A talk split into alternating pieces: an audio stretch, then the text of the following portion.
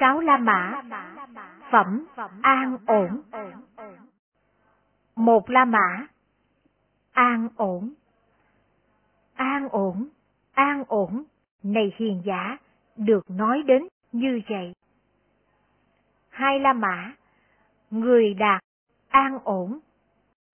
Người đạt an ổn, người đạt an ổn, này hiền giả, được nói đến như vậy.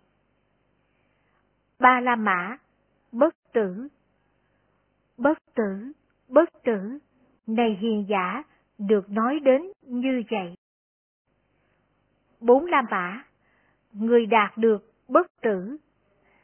Người đạt được bất tử, người đạt được bất tử, này hiền giả, được nói đến như vậy.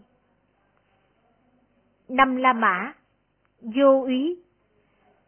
Vô úy, vô úy, này hiền giả, được nói đến như vậy. Sáu La Mã, người đạt vô úy. Người đạt vô úy, người đạt vô úy, này hiền giả, được nói đến như vậy. Bảy La Mã, khinh an. Khinh an, khinh an, này hiền giả, được nói đến như vậy. Tám La Mã, thứ đệ khinh an.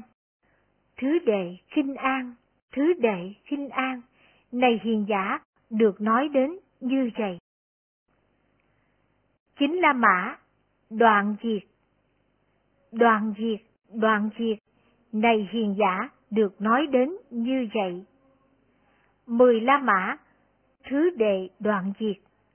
Thứ đệ đoạn diệt, thứ đệ đoạn diệt, này hiền giả, được nói đến như vậy, cho đến như thế nào? Này hiền giả, thứ đệ đoạn diệt, được Thế Tôn nói đến. Ở đây, này hiền giả, tỳ kheo ly dục, chứng đạt và an trú thiền thứ nhất, cho đến như vậy. Này hiền giả, thứ đệ đoạn diệt, được Thế Tôn nói đến với pháp môn. Lại nữa, này hiền giả, tỳ kheo vượt qua phi tưởng, phi phi tưởng xứ một cách hoàn toàn, chứng đạt và an trú diệt thọ tưởng định.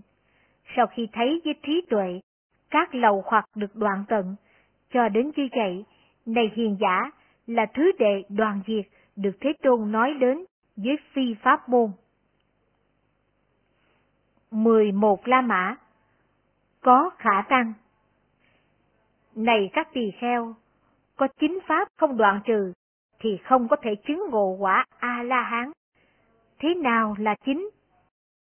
Tham, sân, si, phẫn nộ, hiềm hận, giả dối, não hại, tật đố, sang tham.